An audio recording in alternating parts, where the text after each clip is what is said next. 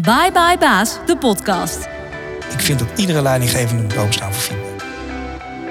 Bye Bye Baas, de podcast. Voor de ondernemer van morgen. Dit was zo'n Bokito, die leidinggevende toen. Dit was zo'n leidinggevende die een my way or the highway. En, en 120 man onder hem, die stonden alleen maar te bibberen. Bye Bye Baas, de podcast. Met Sebastian Gerkens en Anton van Lieshout. Goeiedag allemaal, mijn naam is Sebastian Gerkens en ik ben hier vandaag met Jochen Hekker. Van marineofficier ging hij naar ondernemer. En daar willen we natuurlijk van alles over weten vandaag. Jochen, van harte welkom. Dankjewel, Sebastian. Jochen, eh, goh, je hebt een hele bijzondere stap gemaakt. Je bent in dienst geweest en toen eh, na dienst ondernemer geworden. Hoe, uh, hoe is dat gegaan? Nou, dat ging eigenlijk vrij, vrij soepel, moet ik zeggen. Ik, ehm, tijdens mijn marinetijd heb ik een boek geschreven over leiderschap.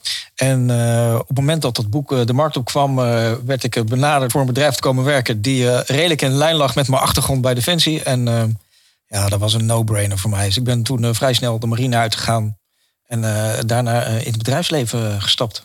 Bedrijfsleven en marine, dat klinken voor mij als twee compleet andere ondernemingen. Oh, dat vind ik wel interessant. Mag ik ook een vraag terugstellen dan? Want waarom, waar zie je de verschillen? Uh, ik kan alleen maar speculeren. Ja, ik hoop dat je genoeg tijd hebt. Want volgens mij moet ik hier wel wat clichés de wereld uit gaan helpen. Allereerst zie ik niet heel veel verschillen hoor. Tussen, tussen uh, het werken bij Defensie en het werken in het bedrijfsleven. Uh, misschien is de drive anders. Ehm, ik vind daar heel veel betrokken medewerkers die vol passie werken. Hard werken en goede dingen doen voor, uh, voor de BV Nederland. Dus uh, ja, en in die end is het ook gewoon een bedrijf. En net zo hiërarchisch als, uh, als iedere andere organisatie waar wij als consultants of interim managers rondlopen. Ja. Even terugkijkend naar hoe dit allemaal is begonnen. Het begon met een stuk diensttijd. Kun je ons even meenemen in hoe dat dan is verlopen? Want wat heb je daar eigenlijk gedaan? Dat is natuurlijk een heel boeiend verhaal. Ja. Nou, dan weet ik niet of het zo boeiend is. Maar ja, diensttijd. Ik denk dat je dienstplicht bedoelt. Maar ik ben van na de generatie van de dienstplicht. Dat is eigenlijk wel een goede vraag. Ik zit me nu te bedenken wanneer de dienstplicht is afgeschaft. Maar uh, dat heb ik niet meer meegemaakt. Nee, ik ben eigenlijk gewoon om even eh, te kaderen wat mijn uh, diensttijd dan precies inhield. Ik ben na mijn VWO, ja, moest ik een keuze maken voor studie. En ik wist niet zo goed wat ik wilde studeren. Ik wist wel, drie dingen vind ik belangrijk. Dat was reizen wat van de wereld zien. Ik wilde daarnaast vond ik het leuk om wat, wat centjes te verdienen. Mm -hmm. uh, en ik wilde studeren. En wellicht ook in die volgorde. Dus uh, studeren kwam dan op plek drie. ik had een paar opties. Vliegen was er één van. Maar ik koos voor het KIM, de officiersopleiding bij de marine. Um, en dat is eigenlijk gewoon een wetenschappelijke opleiding. Waarin je eigenlijk de andere aspecten, dus en je wordt betaald, kon studeren. en ik ging zeker reizen. Dus dat werd mijn, mijn studietijd aan het Koninklijke Instituut voor de Marine. Uh, goed, dan heb, je, dan heb je dat afgerond, hè, dat, dat, dat stuk, stukje op, het, uh, op Kim. Mm -hmm. Maar ja, goed, dan ga je daadwerkelijk als militair aan de slag. Ja, nou, je wordt al vrij snel militair hoor. Je bent eigenlijk al, uh, op het moment dat je op het Kim aankomt, is het eigenlijk het verschil met een civiele universiteit, is dat je wel, er wordt een soort van militair van je gemaakt. Dat doen ze in de, in de eerste weken, maanden. Krijg je een militaire introductie. voordat je gaat studeren. Volgens mij is het tegenwoordig allemaal anders hoor. Ik praat nu echt over laat maar niet gaan rekenen, maar 25 jaar geleden. Ja, en in mijn tijd dus.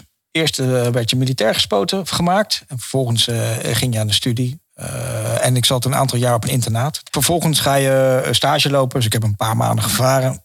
en daarna krijg je een wetenschappelijke afronding. En ik heb in mijn tijd heb ik die aan de TU Eindhoven gedaan. In, in, in bedrijfsprocessen? Technische bedrijfskunde, ja. Uh, en mijn afstudeerrichting was, uh, was IT. Uh, maar goed, IT van 25 jaar geleden. Hè. Dus met name procesmodelleren, uh, ja, dat soort zaken. En hoe, want je bent nu ja, directeur van het bedrijf Leaders, die zich dan bezighoudt met trainen van leiderschap, coachen van, van leiderschap. Daar heb je ook een model bij. Hoe ga je van je werk als militair naar uh, iemand die zeg maar, leiding geeft aan het bedrijf. En daarnaast doe je nog interim directeur zijn. Hoe, hoe ontstaat zo'n verschuiving? Ja, vrij geleidelijk moet ik zeggen. Dat gaat nooit van de een op de andere dag. Ik, wat ik net al even aangaf, ik heb natuurlijk een, een boek geschreven over leiderschap. Toen zat ik nog bij Defensie. Um, in mijn boek beschrijf ik ook een, een leiderschapsmodel. Uh, je mag hem noemen, het is leiders, hè? Ja, ja. dat was... Uh, ja, daar, wordt, daar beschrijf ik een model in. Van hoe kun je nou uh, kijken naar, naar leiderschap? Hè? Wat vinden we belangrijk bij leiders? Er zit heel veel uh, studie aan vooraf. En wat ik gedaan heb, is ik heb persoonlijkheidskenmerken, ja, skills, knowledge, attitude, om een beetje in die terminologie te blijven, heb ik gewoon samengevoegd. Um, en gekeken van oké, en welke knoppen kunnen we nu gaan draaien om onszelf te verbeteren als leider? En hoe kunnen we leidinggevenden beoordelen? Dus wat is ons gemeenschappelijk referentiekader? Nou, dat is, dat is eigenlijk het model geworden wat, wat wij veel hanteren. Ja, daar kun je natuurlijk trainingen op, op gaan bouwen. En daar kun je mensen op gaan coachen. Um, nou, ik gebruik het zelf ook als wij advieswerk doen of, of, als interim manager ergens naar binnen stappen. Dan zit dat in ieder geval in onze bagage om mee te nemen. Ja, dat vond ik heel interessant ook. Want je zegt, hey, ik ben ook interim manager op bepaalde plekken. Begrijp ik dan goed dat je gewoon uitgenodigd wordt door een bedrijf waar een probleem is en fix het? Ja, ja, je zei net dat we trainingen geven, maar dat is een heel klein aspect van wat we doen. Leaders is eigenlijk een groep. Het zijn drie bedrijven. Leaders Academy is het eh, eerste bedrijf. Daarin geven we trainingen en coaching. Uh, Leaders Consultancy en Interim Management is echt waar wij um, advieswerk doen, uh, organisaties doorlichten, uh, helpen om te verbeteren en ja, operational excellence initiatieven, reorganisaties, kostenbesparingen. En er zit ook interim management in. Dus als er um, ergens een interim manager of een projectmanager nodig is of omvalt, dan, dan kunnen we die rol overnemen. En de derde is Leaders Online daarin hebben we een, eh, een, eh, een portal, een software, een SaaS-oplossing eh, voor bedacht. En, en, dan een van die aspecten is dat je dus bij een bedrijf aan het werk gaat. Is dat, is dat voor een bepaalde periode? Hoe, hoe wordt dat afgesproken? Ja, meestal kijk je naar de, naar de omvang van het probleem, als er een probleem is, of de duur dat iemand er niet is. Dus dat je tijdelijk iemand, iemand vervangt. En dan, ja, dan kijk je aan de voorkant, maken we afspraken van goh, wat denken we dat hier aan de hand is? Um, hoe lang zouden we nodig hebben om, om nou, laat ik het even oneerbiedig zeggen, de boel recht te trekken? En, dan, uh, en op basis daarvan gaan we aan de slag. Daar wil ik wel graag even op inzoomen, want dat is wel heel bijzonder. Niet iets wat ik hier eerder gehoord heb. Je zegt van nou, oneerbiedig, de boel recht zetten. Maar die mensen kennen jou helemaal niet. Nee. Hoe gaat dat dan? Mooi hè? Ja, fantastisch. Ja. dat, is, uh, dat geldt eigenlijk voor iedere nieuwkomer in de organisatie. Je stapt de eerste dag binnen en je kijkt om je heen en je weet, ja, je weet niet waar de koffiezetautomaat is, je weet niet waar de toiletten zijn. Ik denk door de aard van de werkzaamheden die, we, die ik gehad heb in het verleden, ook bij Defensie, maar ook als, als consultant bij, bij andere bedrijven, leer je wel vrij snel om, uh, om de goede vraag te stellen, de vinger op de zere plek te leggen en, en toch je plek ook te veroveren in een organisatie. Zijn daar, want je noemde de defensie, je noemde consultancy. Je hebt het dan hier over eh, een stukje managerschap. Wat voor parallellen zitten daartussen? In die end gaat het allemaal om mensen. Nou, je werkt met mensen. En wat wij doen, ik zeg wel als leaders, is echt performance improvement. Dus wij richten ons echt op prestatieverbeteringen van, van organisaties. En dat begint met human factors, met, met de mens. En, en dat is, als ik ergens als interim manager naar binnen stap, ja, op dag één, het eerste wat je doet, is je mensen om je heen trekken. En, en heel duidelijk maken dat het niet om mij draait als interim manager. Het draait om het bedrijf, het team. We moeten het met elkaar doen. Ja, en in die zin uh, stel je dus ook kwetsbaar op. Ehm, maar er moet wel resultaat behaald worden. En nu kan ik me voorstellen dat er iemand uh, luistert die zegt: Oké, okay, kwetsbaar opstellen en het gaat om mensen. En dat zijn natuurlijk hele mooie uh, begrippen. Ik heb uh, een stukje in je boek gelezen dat er ook termen als lean en agile. Maar eigenlijk zeg je van ja, maar wat betekent dat nou? Wat is dat nou? Hoe zet iemand dat in? Wat is, wat is dat concreet? Ik, ik krijg altijd een beetje, een beetje bultjes van dat soort termen. Dan denk ik, ja, we kunnen allemaal mooie, mooie namen opplakken. Maar in die end gaat het erom dat je dan ga ik weer zo'n term gebruiken, ik hoor het mezelf zeggen, dat je wendbaar bent met de organisatie. Dat je snel kunt schakelen. Dat is eigenlijk wat je wilt bereiken.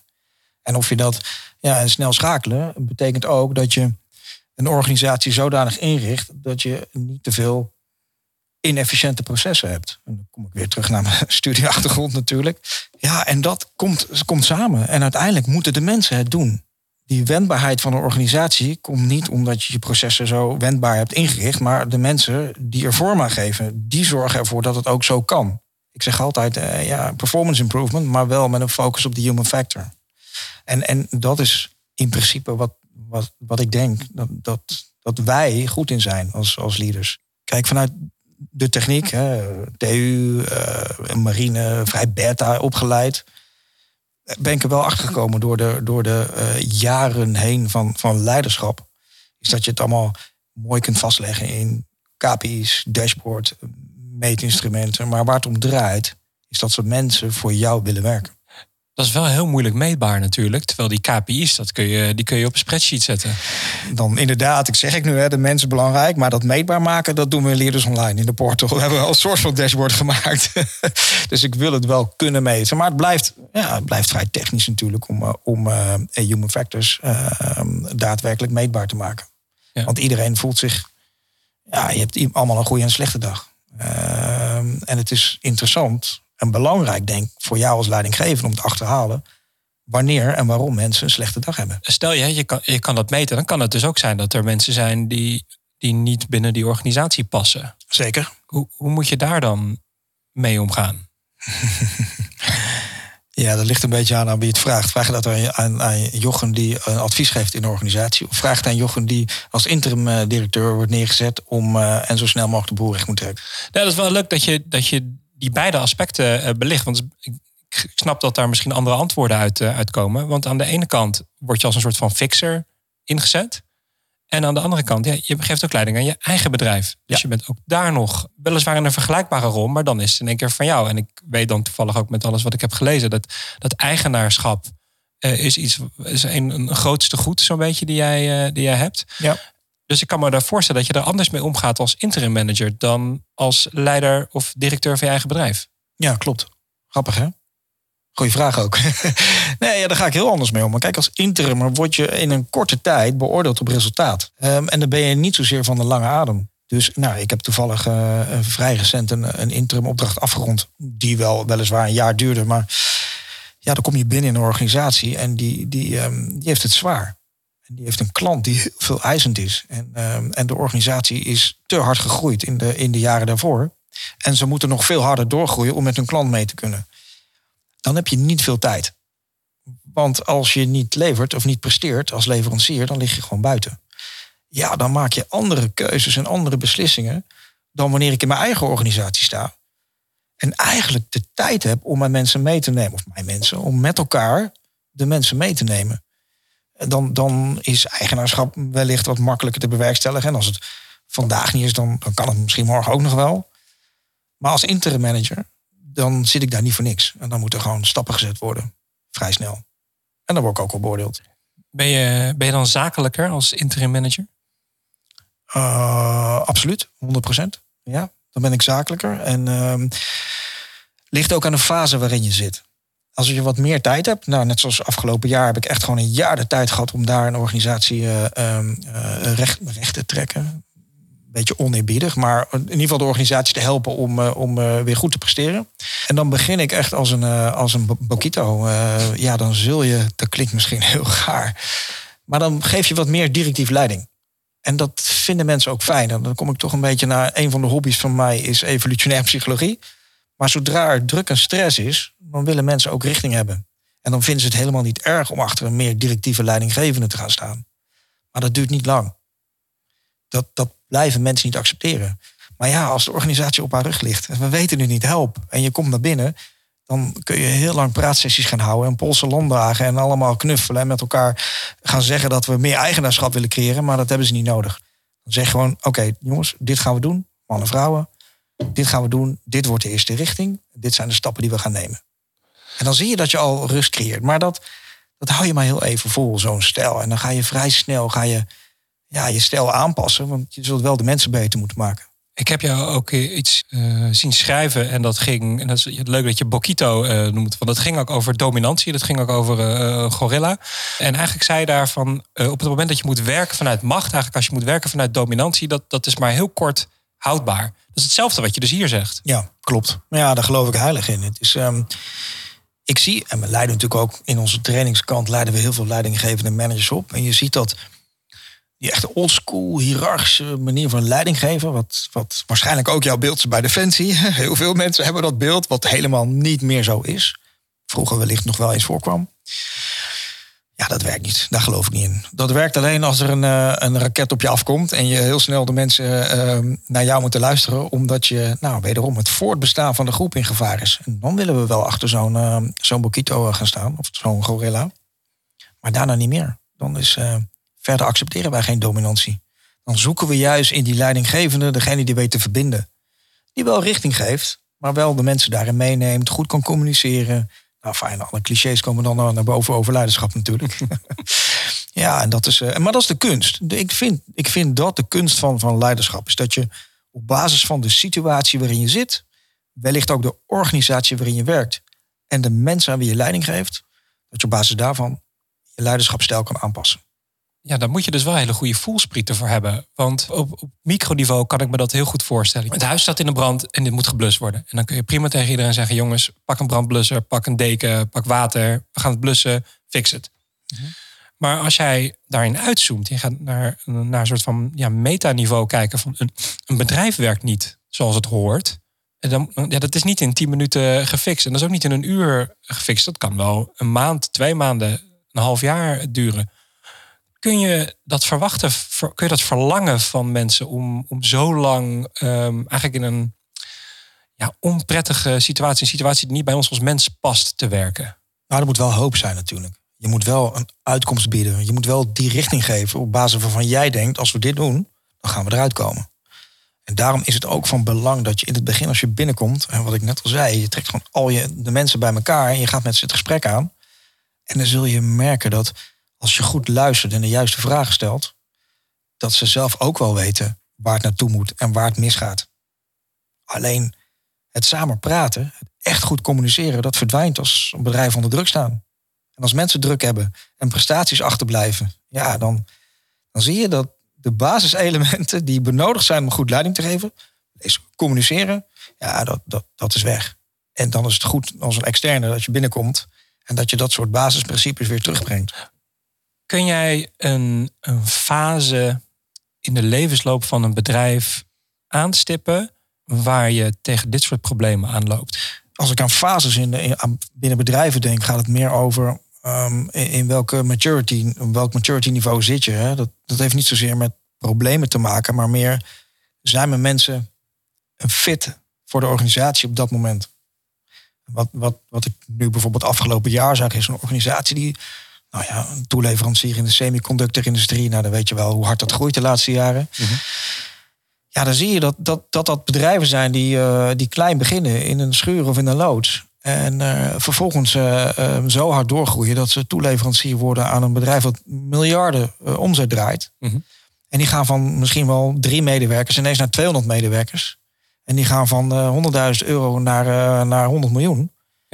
Nou, dat vraagt ook gewoon echt wel andere mensen, een andere skillset, andere competenties. Ja. En ik denk dat dat dan de groeipijnen zijn waar je tegenaan loopt. Nou ja, dat is eigenlijk exact wat ik ook probeerde te zeggen. Daar, daar zit dus echt wel een stap in. En voor ondernemers die, die misschien nu aan het luisteren uh, zijn, die denken, ja, wij zitten een beetje op dat punt. En we zijn begonnen als een stel hele enthousiaste, uh, leuke mannen en vrouwen. En daar gaan we voor. Maar ja, nu, nu, komt er een moment dat we in één keer een enorme groei maken. Dat is misschien wel bijna onmogelijk om die stap niet te maken als je wil, wil groeien. En nu lopen we tegen allerlei uh, problemen aan. Ja. En dan moeten ze jou bellen en dan ga jij het fixen. Nou, dat, dat zou heel fijn zijn als ze dat zouden doen.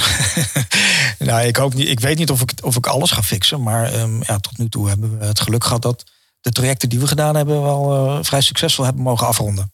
En het is ook goed. En ik denk dat ook meer mensen dat kunnen hoor. Uh, ik zit hier niet ik hoor mezelf praten. Ik denk, zit niet te pochen, maar um, als externe heb je sowieso een uh, fresh pair of eyes. Dat is altijd goed. Je komt binnen, je neemt, doordat je bij meerdere bedrijven bent geweest, heb je heel veel gezien. Veel referentiekaders, die kun je allemaal toepassen. Mhm. En dan kom je in een nieuwe organisatie waar eigenlijk misschien wel een start-up of een scale-up, die zijn begonnen. En op een gegeven moment weten ze niet meer, ze zijn te groot geworden. En dan hoe fijn is het als er iemand binnenkomt die dus wel dat, dat brede referentiekader meeneemt, vaker dit soort problemen naar voren heeft zien komen en zeggen: Oké, ehm, dit kan jullie helpen. Of laten we deze richting op gaan. dat, is, uh, dat is het voordeel van een externe naar binnen Ik kan me nog heel goed voorstellen dat dat een, voordeel uh, is. En, en, je zegt ook, uh, ik hoor me pochen, nou zo klinkt het niet voor mij, want, want je successen spreken voor zich. tegelijkertijd kan ik me heel goed voorstellen dat, dat jij een bedrijf binnenstapt en nou ja, je ziet er absoluut niet uit alsof je ooit nog dienstplicht hebt, mee, uh, hebt meegemaakt. Ik zie geen baard, ik zie bijna geen rimpels. Dus ehm, ik kan me ook voorstellen dat iemand denkt, ja, wat moet jij nou hier? Met je, wat moet die broekje nou hier? Wat, wat, ga je nou doen? Wat ga jij, oh, jij gaat het even fixen voor me. Ja. Ja, ik kan me voorstellen dat je misschien op. wij kunnen gewoon als mensen misschien ook niet zo goed tegen verandering. Nou, daar, daar sta je dan. Dan ga je aan de slag en jij gaat de boel veranderen. Hoe dan? Of ben je daar tegen aangelopen of, of niet? Nee, eigenlijk nooit. Nee, ik, ik- of ik ben daar gewoon hartstikke blind voor. Hè. Ik heb een, eh, een, een plaat van mijn kop van gewapend beton. Dat kan natuurlijk ook dat ik dat helemaal niet zie. Nee, ik heb daar op zich... ehm, eh, wellicht door onze achtergrond. oh, Nee, door mijn achtergrond hè, binnen Defensie. Ook daar had je natuurlijk elke twee, drie jaar een andere functie. Je gaat naar teams. Je komt alleen maar met professionals in, aan- in aanraking. Nou ja, je weet iets van mijn achtergrond. Ik ben, eh, ik ben duiker geweest bij de marine. Ik heb met explosieven gewerkt. Ik heb veel internationaal gedaan. En elke keer sta je weer in nieuwe teams. Dan moet je ook weer je plek veroveren. En dat, ja, dat, dat ga je niet krijgen als je heel hoog van de toren blaast in een stoel doet. Maar wel als je heel geïnteresseerd bent en nieuwsgierig en de juiste vragen stelt. En uiteindelijk laat zien dat je, dat je er bent om ze te helpen. En, eh, en dat, is, dat is, ik wil zeggen mijn insteek, maar dat zou niet terecht zijn. Dat is onze insteek. Mhm. Ehm, het gaat niet om, om leaders. Het gaat niet om Jochen die als interim manager binnenkomt. Nee, het gaat erom dat ik er alles aan ga doen om dat bedrijf recht te trekken. Mhm. Of om die verbetering te realiseren. Of om die reorganisatie te leiden. Whatever. Maar daar gaat het om. En, en eigenlijk maakt het dus ook niet uit wat voor soort bedrijf het is. Want de processen zijn hetzelfde. Of het nou om semiconductors gaat, of een fabrikant van auto's, of een meubelzaak. Eh, de, de processen, zeg jij, zijn hetzelfde. Nou, kijk, de proces, of de processen hetzelfde zijn, weet ik niet. Maar in die end werken er wel mensen. En die mensen zijn degene die eh, zich moeten conformeren aan de processen. en daar waar met mensen gewerkt wordt, zie je wel veel al dezelfde problemen naar voren komen. En ik denk dat daar onze kracht zit. Ehm, uiteindelijk kom ik weer terug bij leiderschap, eh, management skills, human factors, eh, de, de variabelen waarop, waarop het wel of niet goed gaat en waarop je eigen leiderschapstijl moet aanpassen. Ja, daar, ik, ik denk dat we daar onszelf in bewezen hebben de afgelopen jaren. Wat is voor jou leiderschap dan? Dat klinkt misschien als een hele basic vraag, maar eh, ja, als startpunt is dat dan natuurlijk wel heel belangrijk om te weten: dit is leiderschap, Ja. volgens mij. Ja, ja daar zijn, dat, is, dat zou natuurlijk een hele makkelijke vraag van mij moeten zijn. Met eh, twee boeken hier voor je over leiderschap en eigenaarschap. En, en eh, nog wat artikeltjes links en rechts. En bibliotheken vol over leiderschap geschreven. Ehm, dus ik weet niet of ik daar een definitie op wil plakken. Maar er zijn wel een aantal aspecten die zijn voor mij key. Voor, voor leiderschap. Eén is dat je richting kan geven. Mhm. Twee is dat je je mensen beter kan maken. Iedere dag weer. Want uiteindelijk als jouw mensen beter worden dan, dan, dan gaat het vanzelf in de organisatie ook beter. Drie is dat je kan verbinden. En vier is dat je resultaat behaalt. Uiteindelijk draait het daarom. Als je dat voor elkaar krijgt, nou, dan ben je voor mij al, al heel ver op het gebied van leiderschap. Laat ik het dan algemeen houden. En correct me if I'm wrong, ik kan me een kort beeldend verhaal herinneren waarin jij zegt: Goh, ik kwam aan op een veld, ik was net militair en er stonden allemaal boogtenten en ik ging lekker, eh, mijn voeten gingen omhoog. Ik denk, nou, ik ga even rustig aan eh, doen. Je hoorde je naam over dat veld geroepen eh, worden en je zei heel grappig: ja, als ik, als ik ergens heen ga, dan moest dat altijd rennend blijkbaar, dus dat deed ik dan maar. Dus je had je al geconformeerd aan dat bedrijfsproces vrij snel. vrij snel. En, eh, en eigenlijk zegt, eh nou, het zal wel een sergeant zijn geweest, die, die, eh, die, heeft, die zegt van, goh, hacker, jij bent de baas nu van dit hele gebeuren. Ja, En het kwam er eigenlijk op neer dat je overal slecht nieuws aan het brengen was. ja. Maar wel slecht nieuws met hoop, hè? Slecht nieuws met hoop. Ja. Hoe, maar hoe ga je, want het klonk in het begin van het verhaal alsof je helemaal niet zo gemotiveerd eh, was. En dan word je ergens, zeg maar, in een rol geduwd. Ja. En dan in één keer ben je heel gemotiveerd. Hoe werkt dat? Ik weet niet of ik heel gemotiveerd was. En ik weet ook niet of ik in het begin helemaal niet gemotiveerd was. Ik weet wel, dat- je hebt het nu volgens mij over dag 1 bij Defensie. of dag 2 misschien. Ja, maar dat is dus een hele stap van dag één naar Defensie naar iemand die nu als interim directeur Ja. bij bepaalde bedrijven werkt. Ja, dat, dat, dat is inderdaad wel een, een hele grote stap. Want die Jochen van toen, die ineens eh, inderdaad eh, jaar werd gemaakt op een, op een veldje op eh, met een witte helm op. Dat is wel een andere Jochen die nu leiding mag geven en organisaties mag helpen om prestaties te verbeteren. En dat doe je ook niet van de een op de andere dag. Want wat ik ook in het begin al ergens liet doorschemeren, is je hebt wel dat referentiekader nodig referentiekader om te veranderen. Want hoe ga je veranderen? Waar ga je beginnen? Waar ga je naartoe? En begrijp ik nu de mensen in mijn managementteam die ik mee wil nemen? En zie ik ook waarom het niet loopt zoals het zou moeten lopen? Dus ja, dat draait allemaal wel om, om wat ervaring. En, ehm, en een van de voordelen die ik heb meegekregen door Defensie... is dat je al vanaf dag één ehm, leert leiding geven. En ik vind dit voorbeeldje wat je aanhaalt, die was ik eigenlijk helemaal vergeten. Het staat vast in, uh, in het boek. ja, je, dat is 25 jaar geleden. Ehm, maar dat is wel al je eerste aanraking met, met leiderschap. En dan kom je aan en je ziet daar 120 andere uh, mensen staan die, die jij iets moet gaan vertellen. Wat niet goed gaat vallen. ja, hoe ga je daarmee om? Ja. En wat ga je schreeuwen? Word je dan die Bokito waar we het net over hadden? Of ga je zeggen, uh, ik weet het niet, wat denken jullie? Uh, het, kijk, de parallel is natuurlijk dat je toen hetzelfde deed als wat je nu doet. Want je bent nog steeds de baas. En toen werd je de baas gemaakt. Je bent nu nog steeds de baas. En je moet nu over het algemeen uh, nog steeds ook gewoon slecht nieuws vertellen. En jij zegt zelf, vind ik een hele mooie kanttekening. Ja, ik breng slecht nieuws, maar wel met hoop. Ja. Dus, dus wat je doet is hetzelfde. Alleen wie je bent is anders. Ja, de belangen zijn ook wat groter, denk ik. Uh, destijds ging het natuurlijk over uh, uh, wel of niet achteraan staan in de rij voor te eten. En was het drie kwartier ochtendsport of een uur ochtendsport? dat, en en ja, nu heb je het wel over de toekomst van mensen. En zo kijk ik er ook naar. Als ik een bedrijf binnenstap, kijk ik niet van... oké, okay, um, wat gaan we hier allemaal doen? Nee, ik heb 120 mannen en vrouwen die hier een baan hebben... zich daarvoor inzetten en ook gezin thuis hebben. Ja. Dat is wel waarvoor ik werk en waarvoor ik me heel hard werk. Ja. Om, uh, om de boel recht te trekken. Dus er is wel een nuanceverschil. Maar in die end, dat klopt. Het is allebei gaat het over leiderschap. Geloof jij dat iedereen die transformatie kan doormaken? Nou, op zo'n manier leiding geven bedoel je? Ja. Dus eigenlijk vraag je mij of iedereen een leidinggevende kan zijn. Ja. Zo, dit is een lastige. Um, ja, ik denk dat iedereen dat kan zijn. Um, maar voor de een gaat het wat natuurlijker dan voor de ander. Als ik nee zou zeggen, dan zouden we eigenlijk aan, bij al onze trainingen een soort van intake moeten doen en zeggen: Nou, het spijt me, Sebastian, maar je bent geen leidinggevende, dus jij ja, kan bij onze training niet volgen, want de kans op succes is nul. Maar dat is niet zo.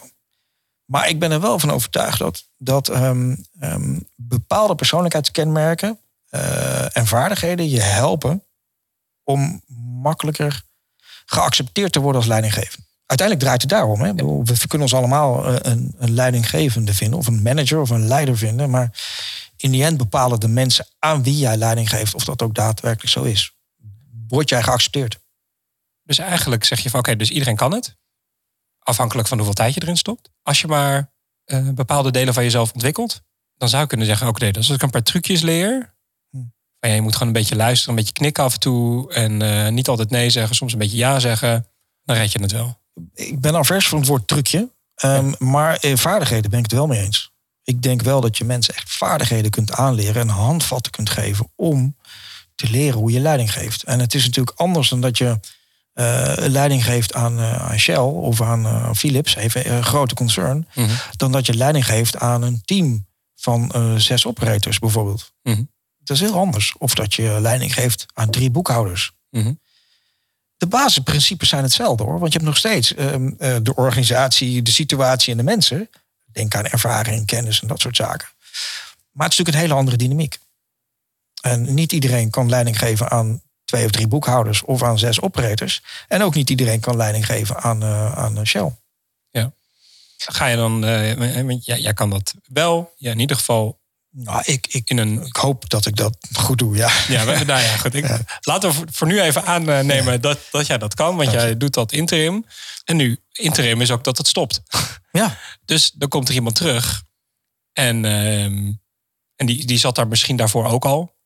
Uh, en die ziet in één keer iets heel anders voor zich dan toen die wegging. Deal jij daar dan mee? Of heb jij daarmee te dealen? Um, ja, in die end heb ik daar natuurlijk mee te dealen. Want daar word ik voor ingehuurd. Um, maar dat, als het goed is, is het niet slecht dat het anders is. Want meestal als ik wegga, dan heb je aangetoond dat je ook wat verbeterd hebt en dat het ook beter draait. Mm -hmm. En dan is het aan de mijn aflosser waarvoor ik het goed voorbereid om het over te geven. En uh, dat is ook de structurele oplossing, dat het ook goed gaat. Ja.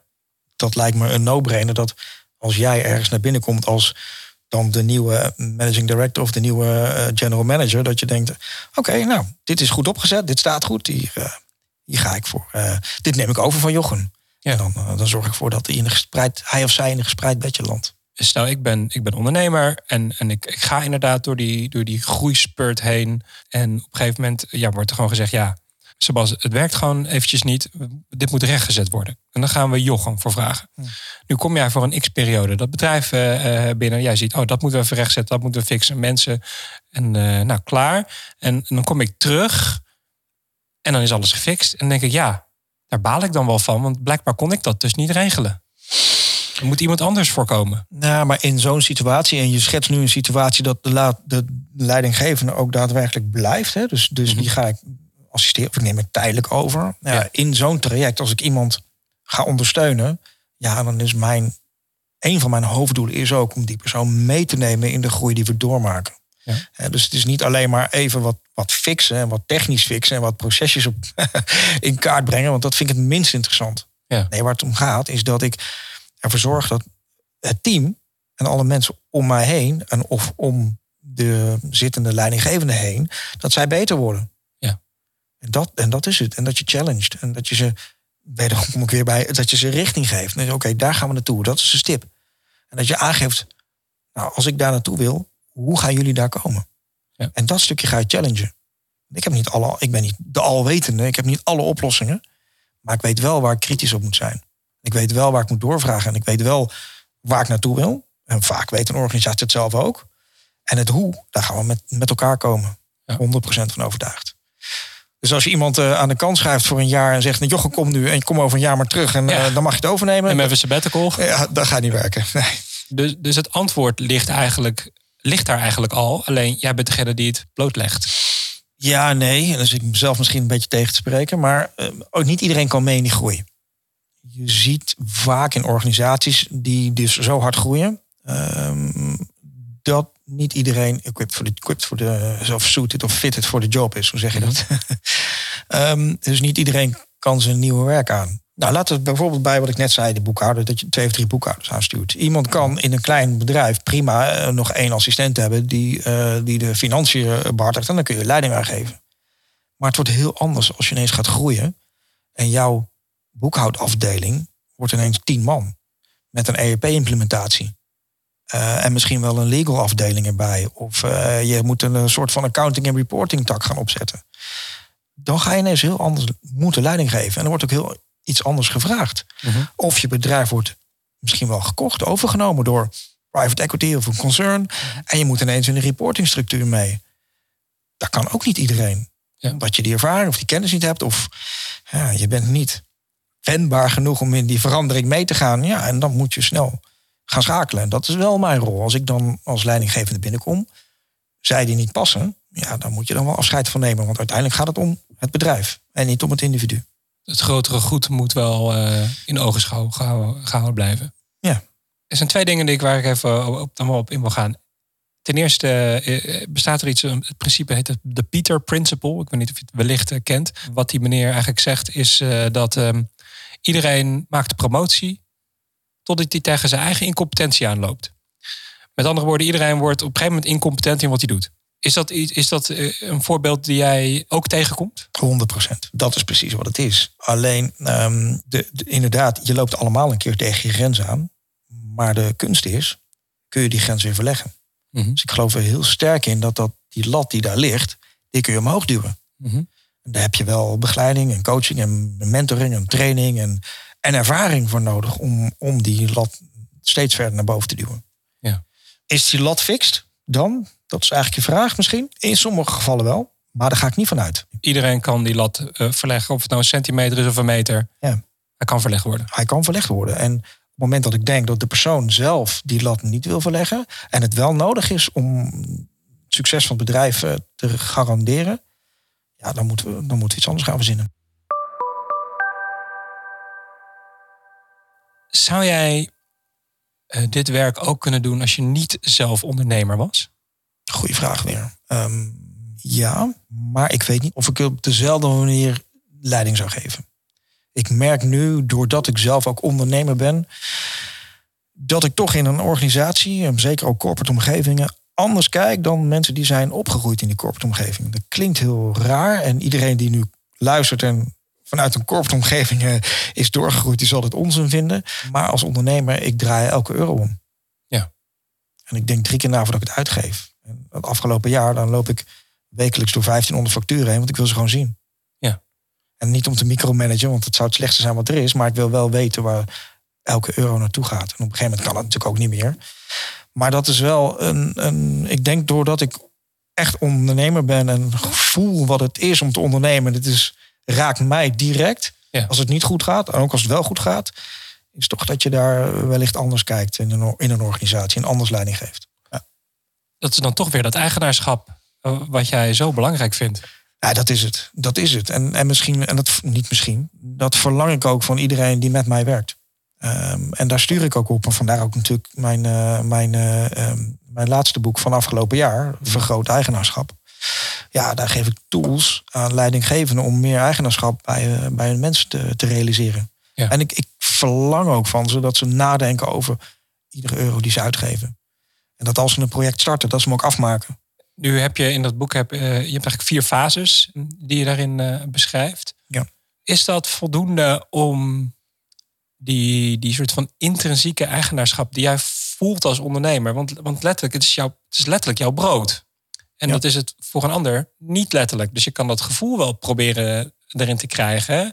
En, en voor een deel lukt dat, maar, het gaat, maar 100% kan dan toch niet? Interessant. Uh, voor, toen ik hier naartoe reed vanmorgen dacht ik ook van uh, uh, um, dat ondernemerschap, waar zit dat in? En wat, wat valt me tegen? En um, wat drijft mij nou? Enfin, dat soort vragen. En een van de aspecten die, die naar boven kwam in mijn hoofd was...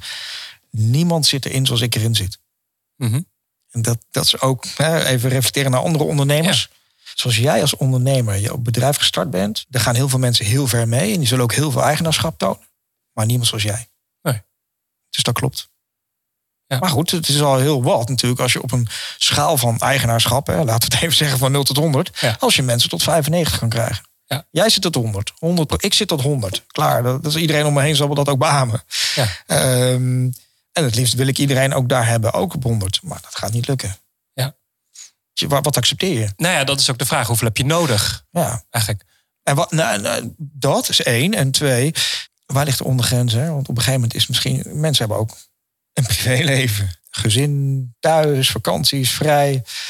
Ja, ik zelf, een mijn valkuilen, is dat ik gewoon te veel werk. Dat ik zit in mijn hoofd, het laat het niet meer los. En, uh, dus ik moet echt fysiek die stap maken om als ik thuis ben en bij mijn kinderen en bij mijn vrouw, dat ik oké, even telefoon weg, laptop weg, even over uh, volle aandacht naar het gezin. Je bent ook vader uh, en man, uiteraard. Nu heb je boeken geschreven over hoe je zeg maar uh, de patriarch van de familie bent binnen een bedrijf dan, maar jij bent het ja. ook in de letterlijke zin van het woord. Nu die gaan die jongens van jou, die zitten dat boek te lezen. Zeg, ja, pap, leuk, maar dat trucje kennen we nu wel. Ja. En ik gebruik expres het woord trucje. Ja, ja dat doe ik ook. Ja. Dat is mooi. Ik, uh, ik uh, coach ook nog wel een stuk in Leaders Academy. En uh, nou, dan, als ik, daar zitten ook wel eens trucjes in die je toepast om gewoon het juiste verhaal naar boven te krijgen. Als ik dat thuis doe, als mijn vrouw het gevoel heeft dat ik een coachingsvaardigheid inzet op haar, dan, dan kan ik beter even naar buiten gaan. Want anders moet, dan moet ik redden, zeg maar. Ja, dat accepteert ze niet. Nee. Is dat een onlosmakelijk iets verbonden met leiderschap. Authenticiteit. Ik denk dat iedereen die nu luistert verwacht dat ik heel snel ja zeg. Ja. Er flitst een, een hele mooie TED-talk door mijn hoofd van uh, Mark Bowden. Ik weet even niet precies hoe die heet, maar volgens mij The Power of Being Inauthentic. Mm -hmm. En, uh, en ik zie hem ook meteen voor me staan op een podium. En dan staat hij een TED-talk te geven in Toronto volgens mij. En hij is een evolutionair psycholoog fantastische TED-talk. En dan zegt hij, als ik hier zou staan zoals ik me echt zou voelen... Ja, dan, ik ben zenuwachtig, ik vind het spannend om voor jullie te moeten staan... ik ben bang dat ik mijn verhaal vergeet. Hij zegt, ik zou helemaal ingedoken, zou ik hier een verhaaltje mompelen. Mm -hmm. Dus wat een onzin dat je authentiek moet zijn. Soms moet je ook gewoon de boel faken en moet het gewoon doen. Ja. Nou ja, dat, uh, ja, ik vind ook dat je dat moet kunnen. Tuurlijk moet je authentiek zijn. En mensen prikken daar zo doorheen. Als ik nou, je zei net, op je eerste dag kom je in de organisatie binnen. Als ik dan, een, uh, als ik dan niet authentiek ben als Jochem, maar eventjes de boel kom recht trekken. Nou, Ja. Je kent het wel, uh, vol arrogantie uh, een richting in, inzet waarvan ik niet weet of dat de juiste is, dat gaat niet werken. Dus moet je authentiek zijn? Ja, ik vind wel dat je zoveel mogelijk moet streven naar die authenticiteit. Maar soms mag je best wel even faken dat je, dat je niet bent. Ja, en, en het is ook dus authentiek in je rol. Want je zegt net, hey, als ik bij mijn vrouw uh, ga werken als coach, ja, dan, moet, dan, ga ik naar buiten, dan moet ik naar buiten uh, toe. Ja. Dan ben je niet authentiek in je rol als man. Terwijl je als coach diezelfde vaardigheden gebruikt. Ja. En dan ben je wel authentiek. Ja, grappig. Ja, maar het komt natuurlijk wel. eh, en dan ben ik inderdaad niet authentiek. Hè. Stel je vrouw komt thuis, heeft nieuwe schoenen. En eh, je vindt het eigenlijk helemaal niks. Nou, dus de authentieke Jochem zeggen: Jeetje, van lelijke schoenen. maar dan gebruik ik wel even een coaching skill. Zeg van: Goh, wat vind je zelf? ja, snap je? Dat is, eh dat ben ik nog steeds wel authentiek. Maar ik gebruik wel een, trucje eh, waarna ik heel hard moet gaan rennen. Ja. Ja. En dat is wel mooi, want eh, je hebt in een van je boeken ook geschreven... Als ik een bedrijf binnenkom, dan, dan zijn er een paar hokjes waar ik in geplaatst kan worden. En je gebruikt daar best wel militaire termen ook eh, voor. Je bent of vriend of je bent vijand. Oh, en ja. eh, friend or foe. Ja. En eh, in dit geval, als je iets verkeerd zegt over de schoenen, dan ben je de vijand. eh, even. Ja, precies. Ja, er is ook nog zo'n indifferent, hè? zo'n onverschillig. eh, Ja. ja, Het is trouwens niet zelf verzonnen. Dit komt van die Mark Bowden. Wat grappig dat hij nou weer eh, naar voren komt. eh. Het- De kunst is wel om altijd vriend te blijven. We nemen liever iets aan van iemand die we aardig vinden... dan iemand waarvan we denken, wat is dat voor arrogante bal... en eh, misschien gaat hij mij eh, er straks uitgooien. Ondernemen en leiden is hetzelfde. Ja, grappig. Het hoeft niet per se natuurlijk. Ik vind eh, een van de basisprincipes van, van leiding geven... eh, nou ja, noodzaak is dat je aan mensen leiding geeft. Ondernemen kan ook heel goed alleen. Leiding geven is echt de groep bij elkaar brengen. Dus de richting geven, verbinden, communiceren. Ondernemerschap is vrijwel is soms wel eenzaam. Mhm. Wat ik net ook zei, er zit, niemand zit er zoals in als jij. En dat is dan wel het verschil. Volgende stelling die ik voor jou Ja. eh, heb. Ondernemen kan iedereen. Eh, ja, maar of ze succesvol kunnen ondernemen, dat is natuurlijk de vraag. Ondernemen kan iedereen. Je gaat naar de Kamer van Koophandel, je schrijft je in en, eh, en je hebt een bedrijf. En, en je moet er wel iets in doen. er staat een soort van, eh, wat is de, de aard van uw werkzaamheden? Ja. Eh, maar ondernemen kan iedereen doen. Ja, dat klopt. Wanneer ben je dan succesvol? Ehm, eh, als jij ehm, het heel fijn, het leuk vindt in wat je doet. Hè? Ik vind zeg maar wat, je start een fotografiestudio. Ehm, eh, fantastisch. En je maakt hele mooie foto's en fantastische foto's. Maar niemand wil ze kopen. Ja. Kan je nog steeds heel succesvol zijn voor jezelf. Omdat je hele mooie foto's maakt. Maar als ondernemer die foto's ook wil verkopen. En inkomsten wil genereren. En wil misschien wel doorinvesteren. Ja. Wat voor mij echt ondernemerschap is. Hè? Groei. Mhm. Ja, dan, dat, is, dat is wel andere koek. Maar de persoon die niet groeit en gewoon een mooie studio heeft, fantastische foto's maakt en daar goed van kan leven, is ook een succesvol ondernemer natuurlijk. Mhm. Dus ja, de lat leg je zelf. Wanneer eh, ben jij succesvol? Ja, ik, ik ga. Ja, ook daar zat ik vanmorgen in de auto over na te denken. Hè. Wat is voor mij belangrijk? Maar uiteindelijk, um, um, is fantastisch. Maar als ik die drie zoons van mij eh, gezond en gelukkig zie opgroeien, dan eh, ben ik succesvol. Een goede leider heeft altijd humor. Ja, dat vind ik wel belangrijk. En ik ben daar super slecht in. humor zorgt voor die verbinding. Ja. En humor, hè, dat doet het. Laat het, uh, het ijs breken. En humor is. Ja, ik vind humor key. Humor, daarmee kun je relativeren. En ik vind als goede leidinggevende moet je ook kunnen relativeren. Niet alleen voor jezelf, maar ook voor je team. Dus uh, ja, vind ik van wel. Je was luitenant ter zee en je moest je melden bij, uh, nou, bij de kapitein. En jij bent best wel voetbalfan. Uh, en, en, en deze kapitein had een, een mok met heel groot Ajax erop. Ja. En jij denkt, ik ga daar, ik ga daar ijs breken. Ik ben nog een jonge man. Ik ga, uh, dit is mijn baas en ik ga daar wat, uh, wat moois zeggen. En je zegt vervolgens, ik hoop dat u meer verstand heeft van varen dan van voetbal. Ja. En wat gebeurde er toen? Een goede grap toch? Ja. nou, wat er gebeurde is dat ik heel hard begon te lachen om mijn eigen grap. En, uh, en, en hij vond het helemaal niet grappig. Dus uh, terwijl ik heel hard aan het lachen was en zo door mijn oogharen keek wat gebeurde, merkte ik dat, nou, hier heb je het stukje non-verbale communicatie. Dat het, hij, hij het helemaal niet leuk vindt. En dat was, uh, dat was eigenlijk het begin van het einde van onze goede samenwerking. Op dag één. Dit was zo'n Bokito, die leidinggevende toen. Dit was zo'n leidinggevende die een my way or the highway. En, en 120 man onder hem, die stonden alleen maar te bibberen. Ja. Want oh jee, en niemand durfde wat te zeggen. Maar als je in zo'n situatie, in zo'n organisatie, zo'n portal als wat wij nu hebben gebouwd, gewoon een SaaS-oplossing. Als je die daar uitrolt en mm. mensen kunnen anoniem jou op je leadership skills beoordelen, ja, dan ga je blinde vlekken mee weghalen. Daar wordt iedereen beter van. Ik vind dat iedere leidinggevende moet openstaan voor feedback.